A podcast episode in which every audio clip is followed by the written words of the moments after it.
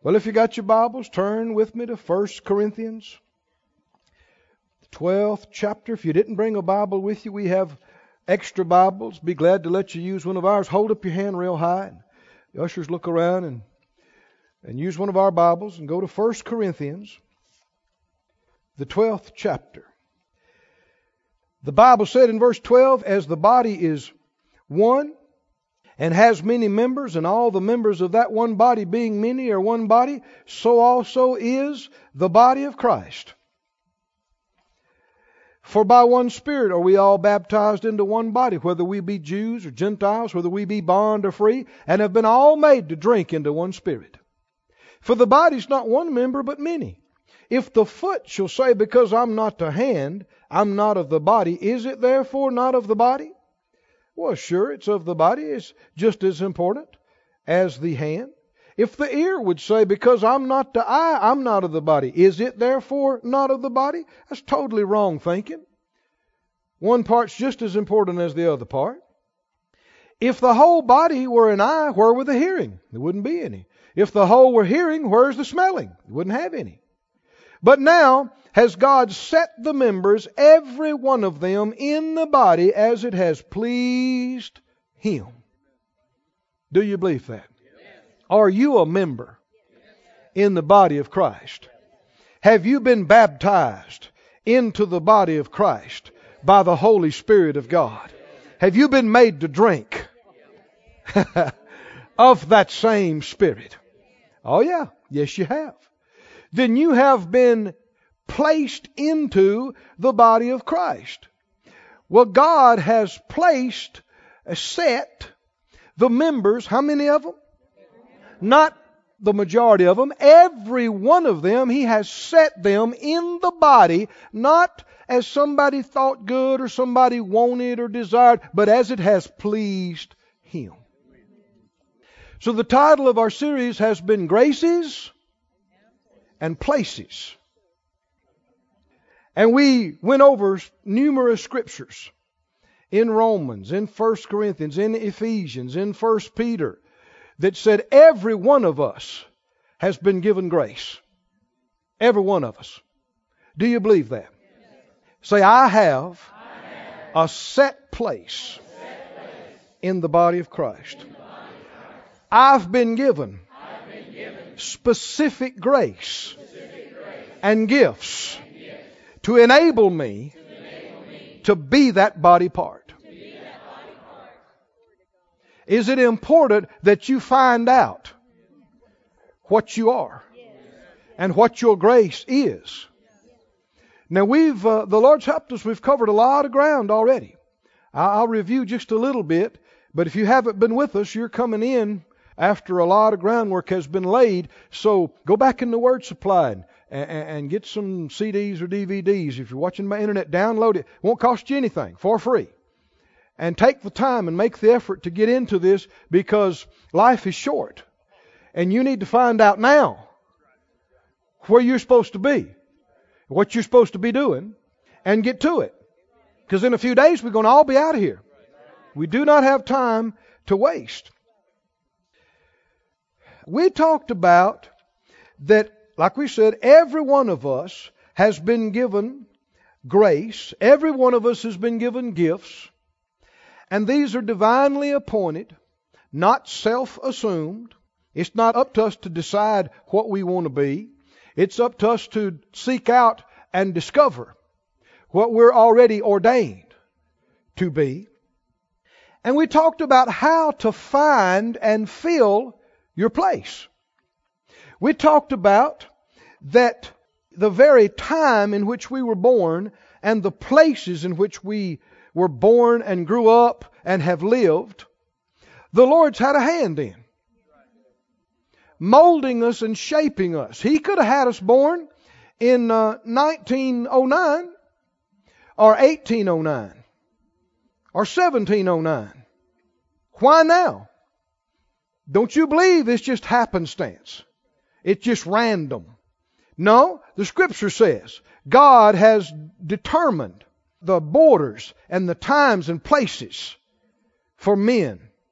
And uh, these locations and these associations of the people He's put us with help us to identify what we are and what we're supposed to do. We said also the call and desire. Your desire, if you'll pay attention to it in your heart, will pull you towards it. And God is working in you, both to will and do of all His good pleasure.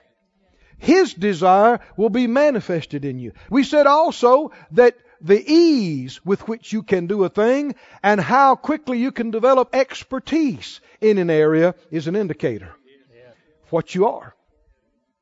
How many know an eye can pick up seeing just like that? But could go to school on hearing for three decades and just not seem to get it.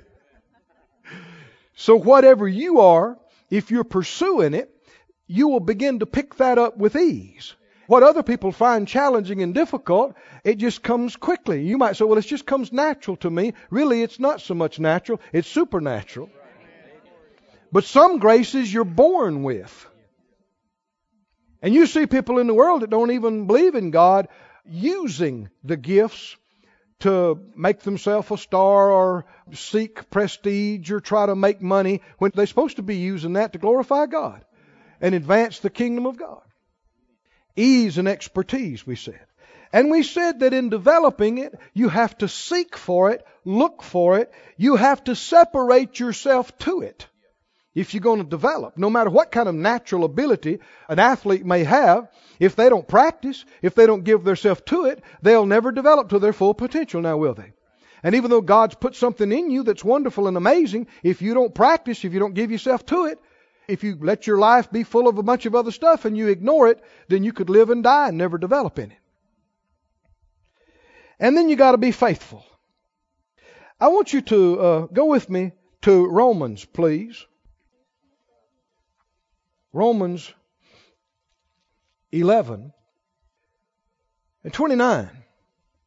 It says, For the gifts and calling of God are without repentance. The Amplified translation says, uh, For God's gifts and His calls are irrevocable. And that word, best I could tell, is a very accurate description. That word irrevocable very aptly describes the Greek word. Irrevocable. Everybody say irrevocable. irrevocable. And the Amplified amplifies. It says, He never withdraws them when once they are given, and He does not change His mind about those to whom He gives His grace or to whom He sends His call. God does not change His mind. He doesn't find out things as life develops and go, oh wow, if I had known that, I wouldn't have put them there and I wouldn't, uh uh-uh. uh No, that's how men do. But our great Jehovah God, He knows the end from the beginning. How many believe it? And His wisdom is perfect. And when He says it, it's perfect the first time. And needs no amendments, nor updates throughout the eons. He's the only one that can, can do that. Because all of us are finding out more about it all the time. His gifts and his callings, his call are without repentance. So I'm going to bring up a question tonight and we'll believe to answer it as the Lord would help us. You are called to a specific place, given specific graces and gifts. Can you lose that place? Go over to 1 Corinthians. Let's let the scripture answer it. 1 Corinthians 9. If his gifts and callings are irrevocable, is it possible to lose your place? 1 Corinthians 9 and 27. Paul said by the Spirit, I keep under my body and I bring it into subjection lest that by any means when I have preached to others, I myself should be a castaway. What does he mean? I could become a castaway. Well, if Paul could become a castaway, we could become a castaway. Listen to the Young's literal translation. Young's literal translation says, I chastise my body, I bring it into servitude, lest by any means, having preached to others, I myself may become disapproved. Disapproved. Today's English version. Today's English version says, I harden my body with blows and bring it under complete control to keep myself from being disqualified after having called others to the contest. Disqualified. Everybody say disqualified. Paul very plainly said, even after I've had visions of the head of the church, I've seen the dead raised under my ministry, I've preached to the known world. If I don't keep myself under control, I could wind up disqualified. Disqualified from what? Look in uh, Jude 5, just one chapter in Jude. Jude 5, one chapter.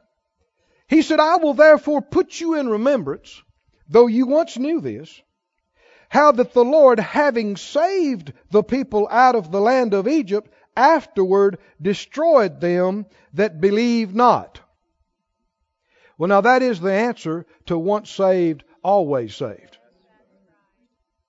Well, brother, I just believe if you were foreordained to be saved, that once you're saved, you could never be lost. Well, you just ignore Scripture.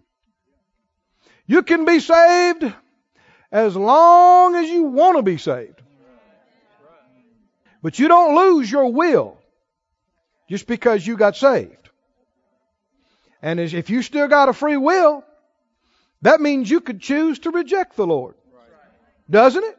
If you can't reject Him, then you lost your will. And He's reminding them because things were being taught wrong. And He said, I want to remind you. And He gives a couple of big examples here. He said, you know, God saved all of them out of Egyptian bondage and He brought them out. But then later, they were all lost and destroyed in the wilderness, even though he's the one that brought them out. Was that his will? No, it was his will for them to go into the promised land. Did it please him? No, no. But they got a free will. And here's the other example the angels, which kept not their first estate, or they didn't keep their place.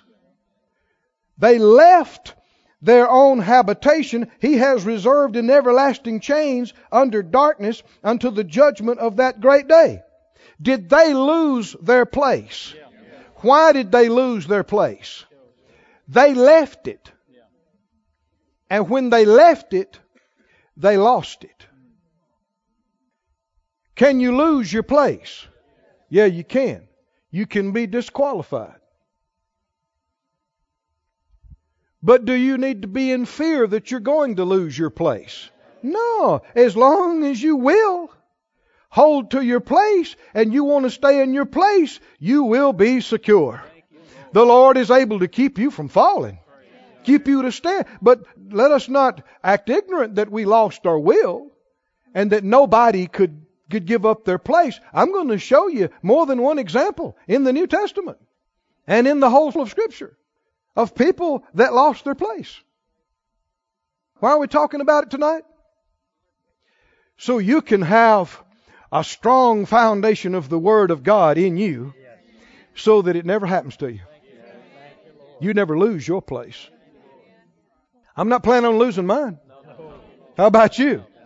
You don't want to live in ignorance, do you? Don't you want to know how people lose their place? You know, I'm, I'm a pilot. I fly. And Phyllis, you know, laughs at me sometimes because I study accidents. I study them all the time. Something happens, I want to know. Is it because I'm planning on having an accident? I'm planning on never having any. but is it foolish to say, oh, you know, that guy's been flying for 30 years, but, you know, uh, that'll never happen to me because I'm just a better pilot? Well, hmm. Uh uh-uh. uh What'd he do? What didn't he do? There's something better than learning from your own mistakes.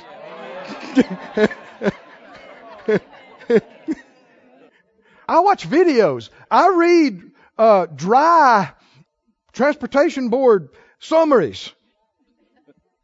That's what Phyllis laughs about. She goes, "Oh man." Sometimes I read them to her. She goes, "Oh, okay." Do I have to? Yeah. Listen to this. But I'm building a wall of protection inside myself so that if that situation ever arose, I would know, don't do this. do this. So I'm prepared. And I'm ready. And that's what we're talking about tonight. Are you interested?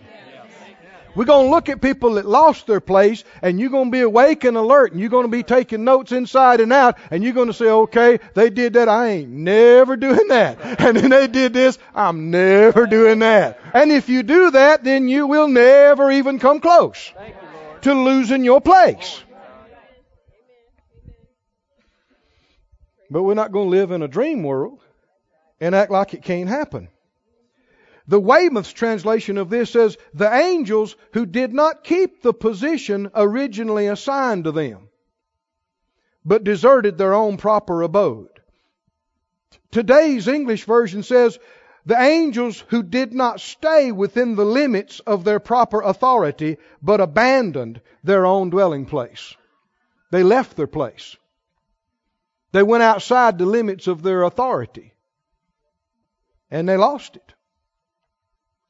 They lost it. And you know, there's a whole teaching right there that I won't necessarily get into unless the Lord directs me to, but a lot of times that's how it happens. People are not happy or satisfied with their place and they get deceived and they ignore their limitations and try to exercise authority and control out beyond their place and wind up losing their place.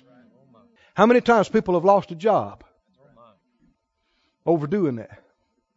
How many times people were offered an area to develop in, but then they got to big britches, got to big head, started trying to act like a big shot, and did things they were not authorized to do, and messed it all up, lost it.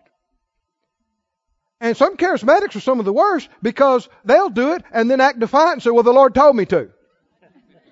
I got to do what the Lord tells me to." And they exceeded the limits of their authority and lost their place. Selah. Go to Hebrews, please, the, the 12th chapter. Let's read about somebody that lost their place. Hebrews 12 and 14. Follow peace with all men and holiness, without which no man shall see the Lord. Looking diligently, lest any man do what? Fail of the grace of God. Now, haven't we been talking about graces and places? Can God give you grace and yet you fail of using it and enjoying it and developing in it? That's a sad thought, isn't it? Lest any root of bitterness springing up trouble you, and thereby many be defiled. And friend, that is the consistent indicator of people that are failing of the grace of God. You will find bitterness. Bitterness. Bitter. People have lost their job. They lost their place. They got let go.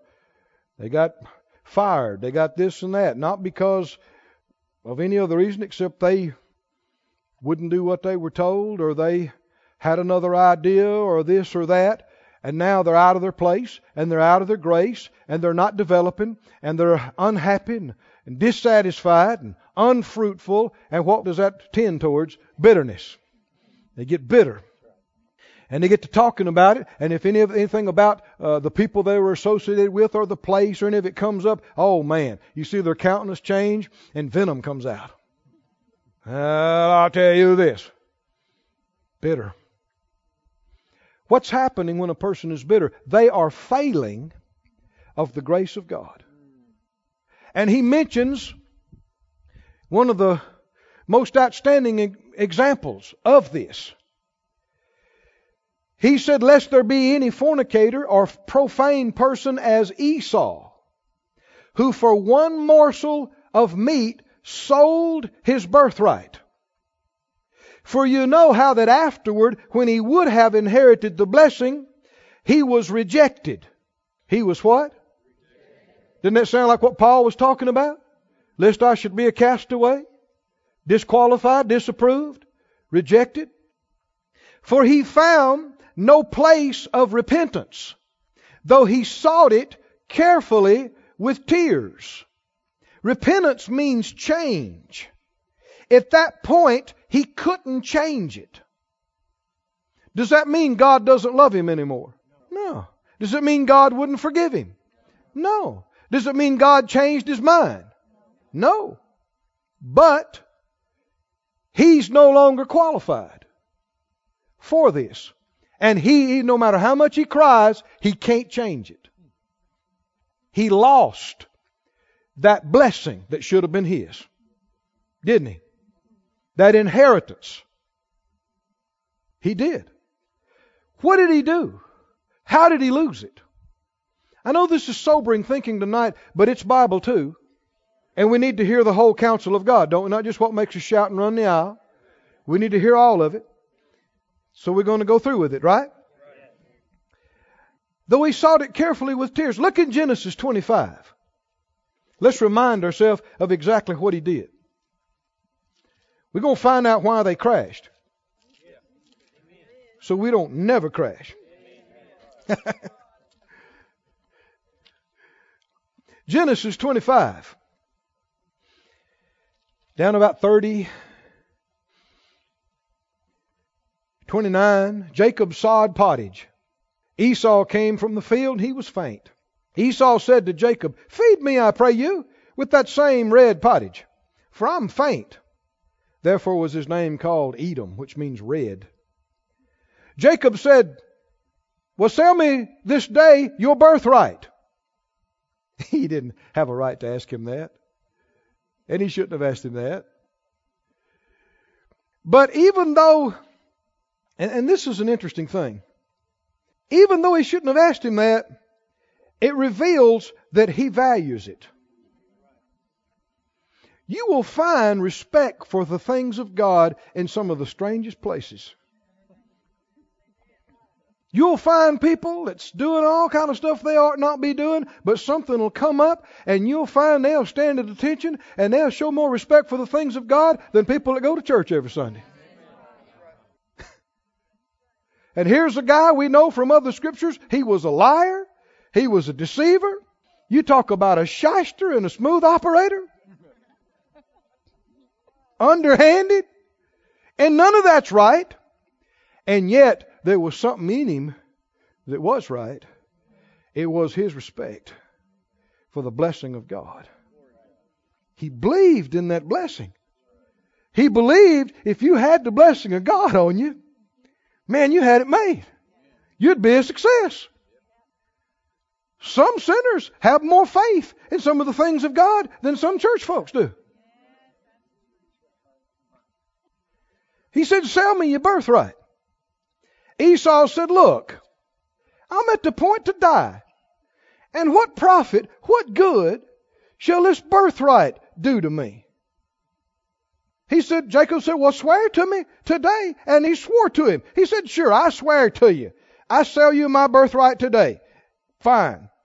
And Jacob gave Esau bread and pottage of lentils, and he did eat and drink, and rose up and went his way, and thus Esau what? He did what? He despised his birthright.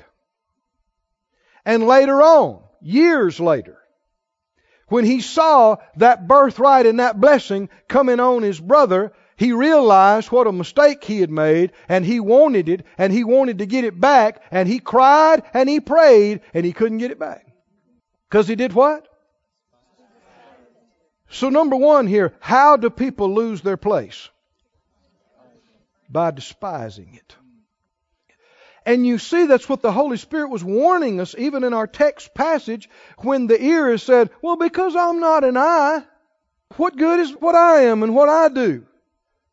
I'm not even part of the body. I don't amount for anything. What is that? That's despising. What you call is. and what your opportunity is and what your place is.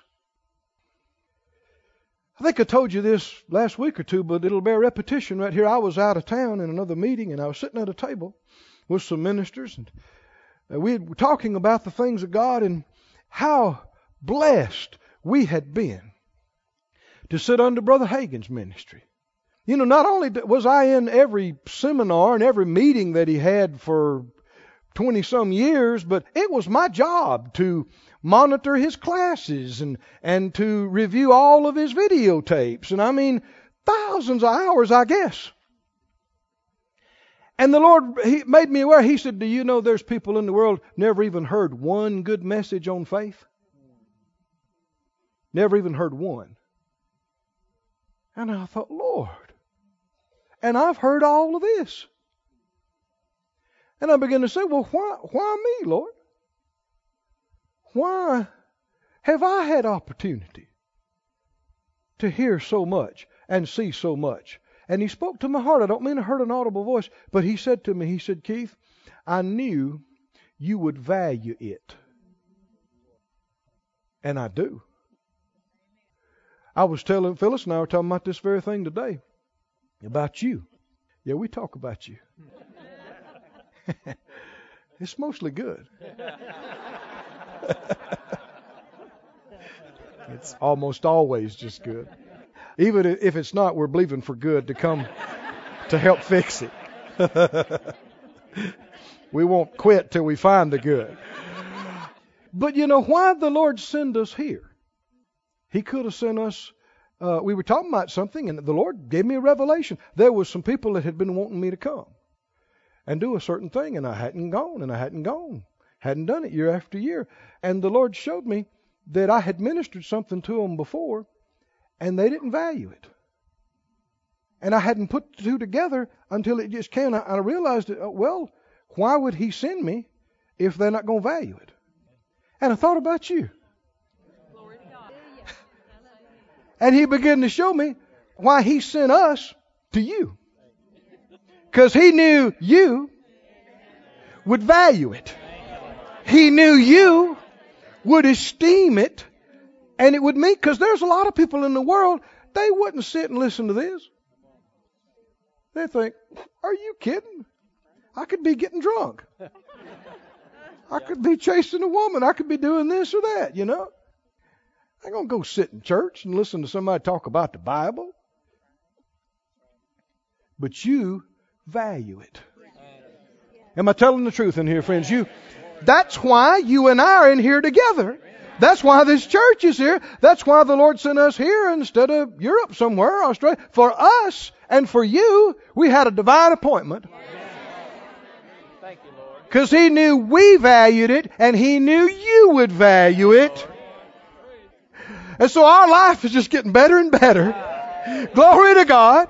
And it's going to get better and better. But, oh, friend, we ought to be warned that we never begin to take it for granted. Did you hear me? And begin to think, treat it lightly, take for granted that we've got a great church. Take for granted that the Lord gives us anointing and revelation and His presence is manifest and He shows us things. And especially after you've received so much, you can get to thinking, well, this is just my life and this is just what happens for me and it's how it's supposed to be. It is the greatest privilege. It is the greatest honor. And your blessing you should treasure. And the place God has given you, you should treasure. Because to fail to esteem it puts you in danger of losing it. I know one of the first parts I had with Brother Hagin's ministry, I worked, they opened the Prayer and Healing Center in 1982, May of 1982. And, and uh, myself and a lady were the two individuals they selected from thousands to be involved in that and started. And uh, I'm just a country boy from Mississippi, and I don't hardly knew anything about the Bible or much of anything. And And why? How did I wind up there? And the Lord showed me years later. Brother Hagin announced it. He said, We're going to open a, a prayer and healing center. And we're going to train people to minister to the sick. And he talked about divine healing technicians and diagnosing cases spiritually, like doctors do naturally, and ministering healing to people. And, and man, when I heard that, I thought, oh, wouldn't that be the greatest thing in the world? And I looked around, there were a whole room full of people. I thought, probably everybody in here feels the same way as me. And the Lord told me later, He said, they didn't. they didn't. A lot of them thought, hmm, that's interesting. Others thought, hmm, ho hum, let's get to the message. Well, that was part of my call, but can you see what goes with it? Who gets the precious things of God? The Bible said, don't give uh, your pearls before swine. Don't give that which is holy to the dogs, or cast your pearls before swine. He's not calling people names, pigs and dogs. What does he say? Pigs have no appreciation for pearls. They don't value them any more than a pebble. Dogs don't discern between holy or unholy. They don't know any difference, and so you should not give it. Who is God going to give the precious things to? Help me out, friends. Who? Who? The people that esteem them. Who's going to get to help with God's special projects? Who's going to get to rub shoulders with God's generals? And his men and women that have the strong anointings and the great revelations and are on the cutting edge of what God is doing in the earth. Who's going to get to do that? Help me out. Who? Who? Those who hunger and thirst after righteousness shall be filled. The right and the holy things of God. The people that value it. The people that say ho hum and no big deal and they ought to be glad I showed up. They're in danger of losing their place. And somebody else getting the blessing they should have had.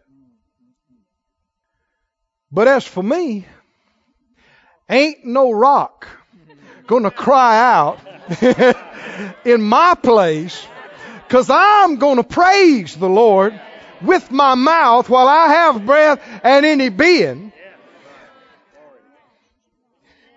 And there may be folks that's smarter than me and more graced and more good looking than me, but I'm going to see to it that it's going to be hard to find anybody that's any more grateful than me and any more thankful than me and anybody that values it and appreciates it any more than I do. And that will secure me from losing my place.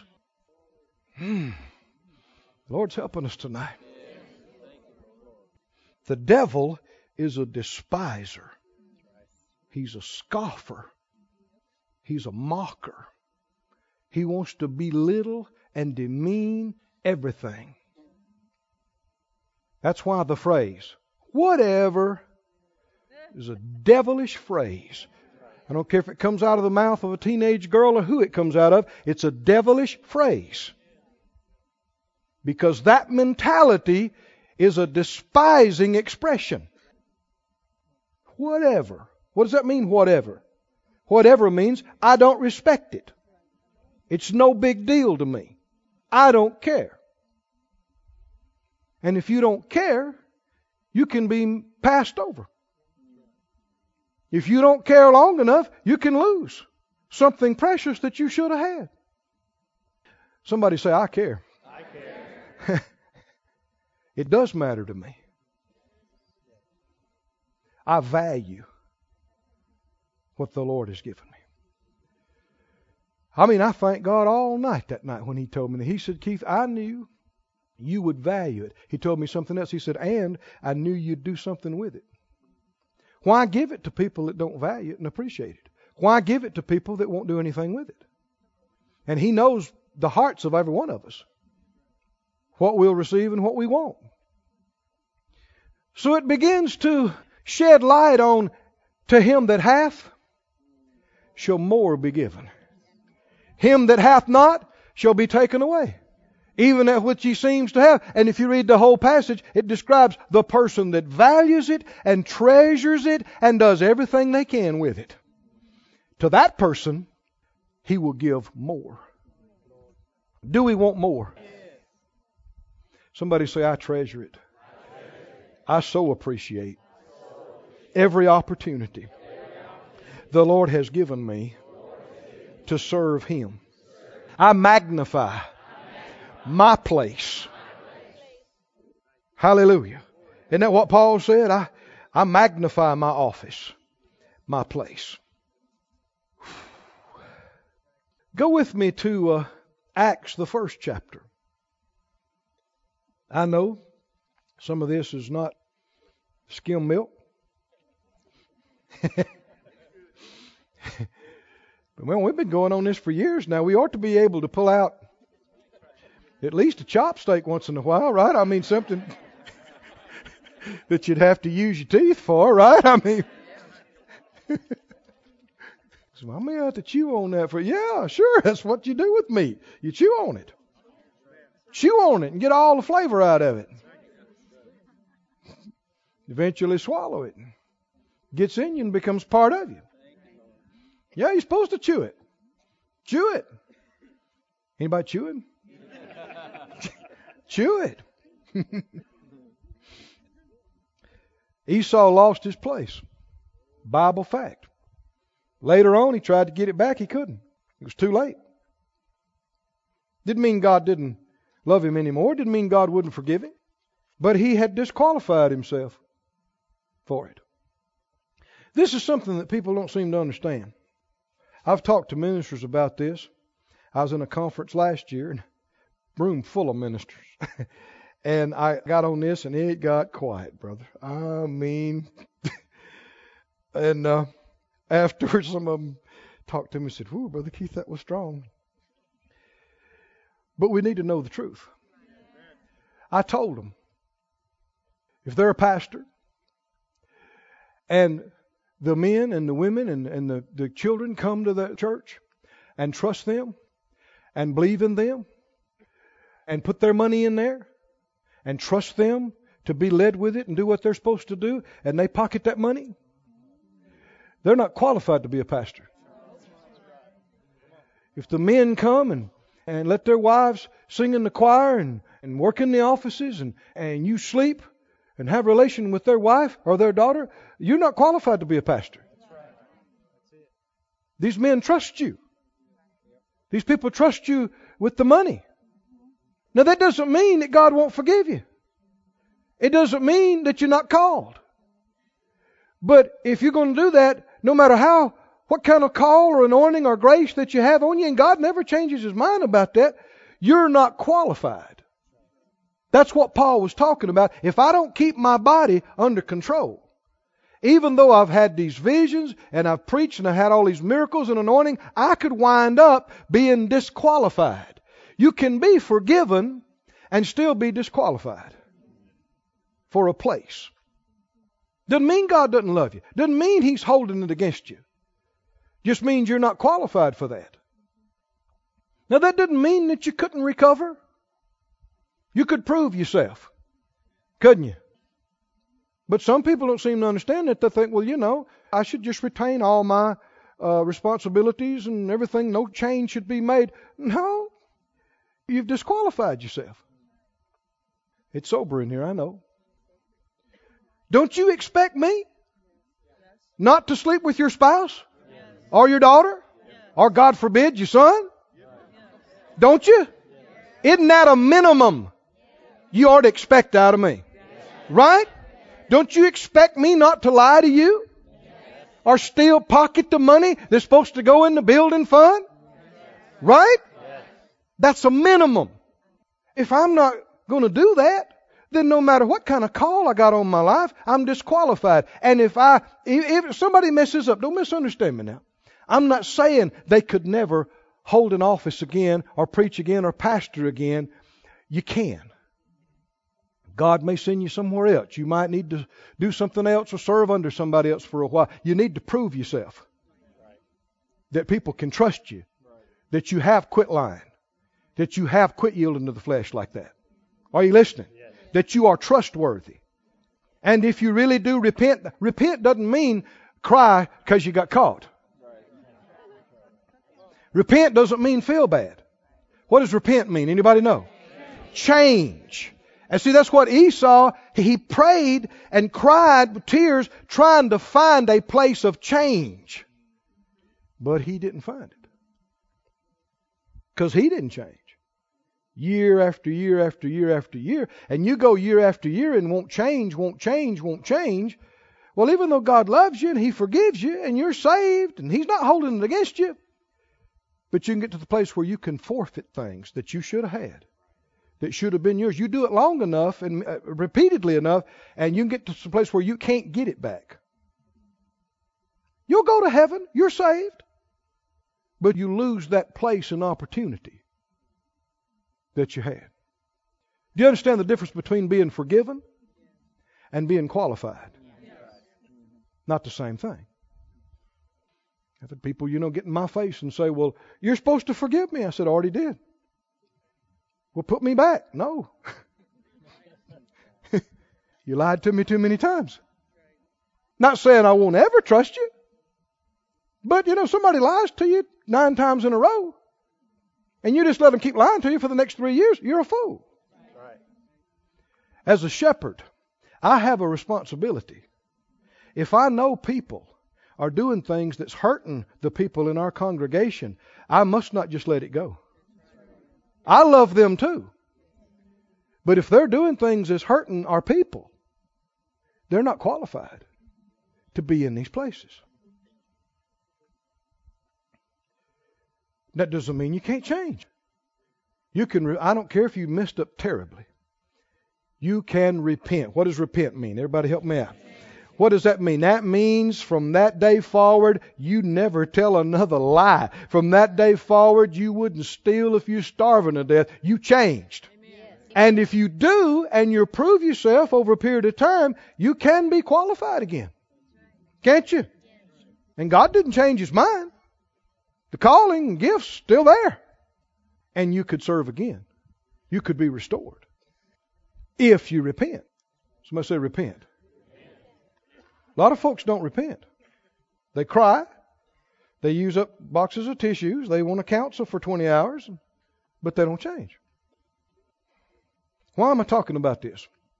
Why are we studying these accident reports? We're going to learn from their mistakes so that we never, somebody say never, never. we never do this. We are going to value and esteem and thank God for our place it was on me so strong this week. You know, we were down at the Copelands and the ministers' conference, and they just treat us like royalty, man. And and you know, I just they set me on the front row and they let me speak in the conference and and pull my plane in the hangar and and what should I say? What should I how should I think? Thank you. Oh God letting me rub shoulders with these these people. These are leaders. These are leaders. The, all of these are, are pastors and, and leaders. And, and who am I to stand up and, and speak to them? And, and how many th- think you should say thank you? Thank you. Thank you. Oh, God, you're so good to me. You're so good to me. You're so good to me. Thank you. Thank you for that. How many know if you're doing anything that's affecting the kingdom of God, you ought to be thankful. Yeah. How many feel like the psalmist when he said, I'd rather be a doorkeeper in the house of the Lord than to dwell in the tents of wickedness? One translation says, I'd rather stand in the door. Just be there. there instead of the finest of the fine of the world, if it has to do with the, the things of God, there is no menial, unimportant, insignificant anything. Are you thankful? Somebody say, I'm thankful. I, I value my opportunity to serve, my place to do His will. Friend, never let it become commonplace to you or old hat or, or take it for granted or despise it in any degree, or else you could be in danger of losing it. Somebody say, I'm not going to. Did you find the other scripture? Acts 1. Thank you, thank you, thank you, Master. You're so good to me. Acts 1 15. In those days, Peter stood up in the midst of the disciples and said, the number of the names together were about 120, Men and brethren, this scripture must needs have been fulfilled, which the Holy Ghost by the mouth of David spoke before concerning Judas, which was guide to them that took Jesus. For he was numbered with us, and he had obtained part of this ministry. Now this man purchased a field with the reward of iniquity, and falling headlong, he burst asunder in the midst, and all his bowels gushed out. What a bad way to die. It's not the death of the righteous, it's not the death of an apostle of the Lamb. You know he was? I said, Did you know he was? Out of all the thousands upon thousands that were disciples of the Lord, the Lord picked him as one of the twelve. It was known unto all the dwellers at Jerusalem, insomuch as that field is called in their tongue, proper tongue, Aceldama, that is to say, the field of blood. For it is written in the book of Psalms, Let his habitation be desolate, and let no man dwell therein, and his bishopric, his oversight, let another take. Did he lose his place? He did. He lost his place. Wherefore of these men which have companied with us all the time of the Lord Jesus that went out in and out among us, beginning from the baptism of John to the same day that he was taken up from us, must one be ordained to be a witness with us of his resurrection? And they appointed two, Joseph called Barsabas, who was surnamed Justus, and Matthias, and they prayed and said, Thou, Lord, which knowest the hearts of all men, show whether of these two you have chosen, that he may take part of this ministry and apostleship from which Judas by transgression fell, that he might go to his own place. Listen to other translations of this. Verse 20 in the, today's English version says, it is written in the book of Psalms, May his house become empty and no one live in it. May someone else take his place of service. Someone else take his place of service. The NIV, may another take his place of leadership. Another take his place of leadership. Think about this, friends. Could he have been with them in the upper room on the day of Pentecost? Could he have traveled with them and preached the gospel? Could Judas have been named in the account of the book of Acts? He's one of the twelve. Did Jesus make a mistake picking him? No, he didn't. But Judas has a free will. Why did Esau lose his place? Help me out. He despised what God gave him. He didn't value it. He didn't treasure it. He said, ah, pff, whatever. Yeah, you can have it. Give me some porridge. What's the deal? This thing, this ain't gonna help me. Oh Lord, how can I say this properly? Judas, why did he lose his place? What we were talking about during the offering. Covetousness which basically means he loved something else more. He wanted something else more. Didn't he? What did he want? Now I know it sounds incredible to us to think that he would really choose money over being with Jesus. But he did. People try to complicate it, but it's not any more complicated than that. He came to the leaders of the Jews and he said, What will you give me? And I'll turn him over to you. Didn't he say that? So what's this about? And they said, Well, we, it was a negotiation. We'll give you this. And I don't know if they went back and forth or not, but they agreed on the sum of the 30 pieces of silver. And I think about, we've been teaching and meditating for weeks on this graces and places. Judas was born as a newborn infant. He was nursed. They changed his diaper. He grew up as a little boy.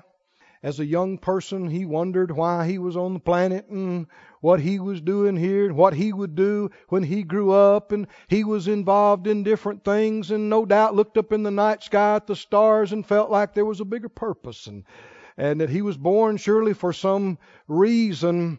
And it all came together when he met Jesus. Didn't it? Man, everything that he had been hungry for and longing for God led him at the right place at the right time, and Jesus selected him and gave him a place, and no doubt had trained him in the area of handling finances, and he became the treasurer for Jesus, uh, Jesus of Nazareth Evangelistic Ministry Association. Didn't he? And oh, the meetings he was in, and the miracles he saw, and the sermons he heard, and one on one time with Jesus. Are you listening to me, saints? One on one time with Jesus. Now, both the case with Esau and the case with Judas overlap. You see the both reasons in both examples. This was already working in him when that woman came and broke that alabaster box of ointment and dumped it on him, and he should have been happy about it. Shouldn't he? He should have said, Oh, praise God. Look at her. Look at her heart. And she loves Jesus, don't she? She honored him. Should have moved him. He should have been glad. He should have, but he wasn't happy. He was upset.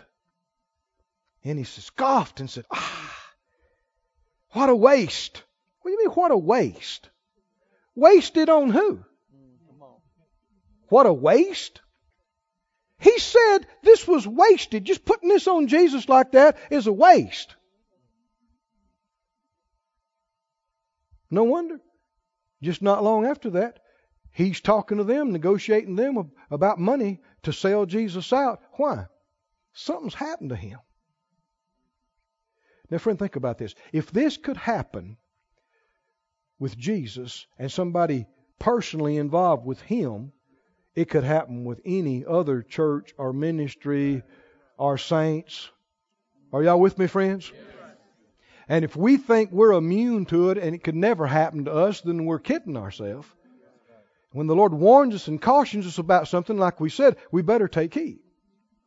What's the, the problem? What's the danger? Help me out, saints. What's the danger? Despising the holy and precious thing that you've been given and longing for something else. Oh, come on, can you see it? Wanting something else. It's the, it's the classic example of the grass being greener. On the other side, what's, what's he got in his mind? He wants money. For what? He's going to buy him some land. He's going to get him a place. He's going to do something with his money. He's got a plan and he thinks about that and he delights in that. And he longs for that and he sets his heart on that. And the more he does, the more this being with Jesus irritates him. Oh, friends, is everybody awake in here tonight? Are you listening? Come on, if it could happen with Jesus, certainly could happen with anybody else that the Lord would join together. Irritates him. Well, why did he do that? Why didn't he take that offering? Why did he say that? So he's sitting there judging everything Jesus says. Remember what's the indicator of somebody about to lose their place? Bitter. I've never said some of these things like I'm saying tonight. It's not me saying them. What's the indicator of somebody about to lose their place? I've never said that before. Bitterness. Bitterness. When a person's bitter, they find fault with everything. Why'd they do that? Why didn't they do this? Why didn't they do that? And then when that woman came and, and dumped out that $20,000 box of ointment, he couldn't shut up. He couldn't stay quiet any longer. Ah! What a waste! That could have been sold and given to the poor. You greedy, lying, hypocrite. Am I telling the truth or not? Does he care about the poor? He's a liar. No. And he had that money so much on his mind until he couldn't sleep. He went back and he laid in bed, tried to figure out how he could get some money. How he could get some. And the devil was right there to help him. Oh, you know they'll pay. They put the word out. If anybody knows where Jesus is and where he stays and where he goes, they'll pay. They'll pay money. And this traitor gets up on his own. Nobody's making him and goes to them and says, uh, I know Jesus real good and I know where he goes. And I can lead you to him. They say, Great. He said, But it's going to cost you. How much will you pay me? He is choosing money over what? How blind he has become. Where are those other original 12 apostles right now? Where are they? Their names are written in the foundation of the eternal walls of heaven.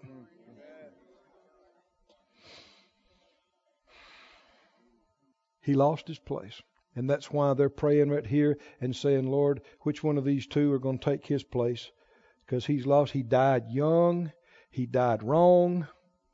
He lost his place. Somebody say, not me. By the grace of God, not me. I love the Lord more than anything. More than anything. Stand up on your feet right now and just lift up your hands. Begin to tell the Lord that you love Him. And He means more to you than anything and everything. Go ahead, just lift up your hands, lift up your voice. Say, Lord, nothing, nobody, nothing even comes close to be more important than you are to me, or your things, or your place. Oh, thank you. Thank you, Master. Thank you, Master. This ministry has been brought to you today free of charge by the partners of Moore Life Ministries and Faith Life Church. If you would like to help send this word to others at no charge, you can become a word sender today. For more information, visit our website at moorelife.org.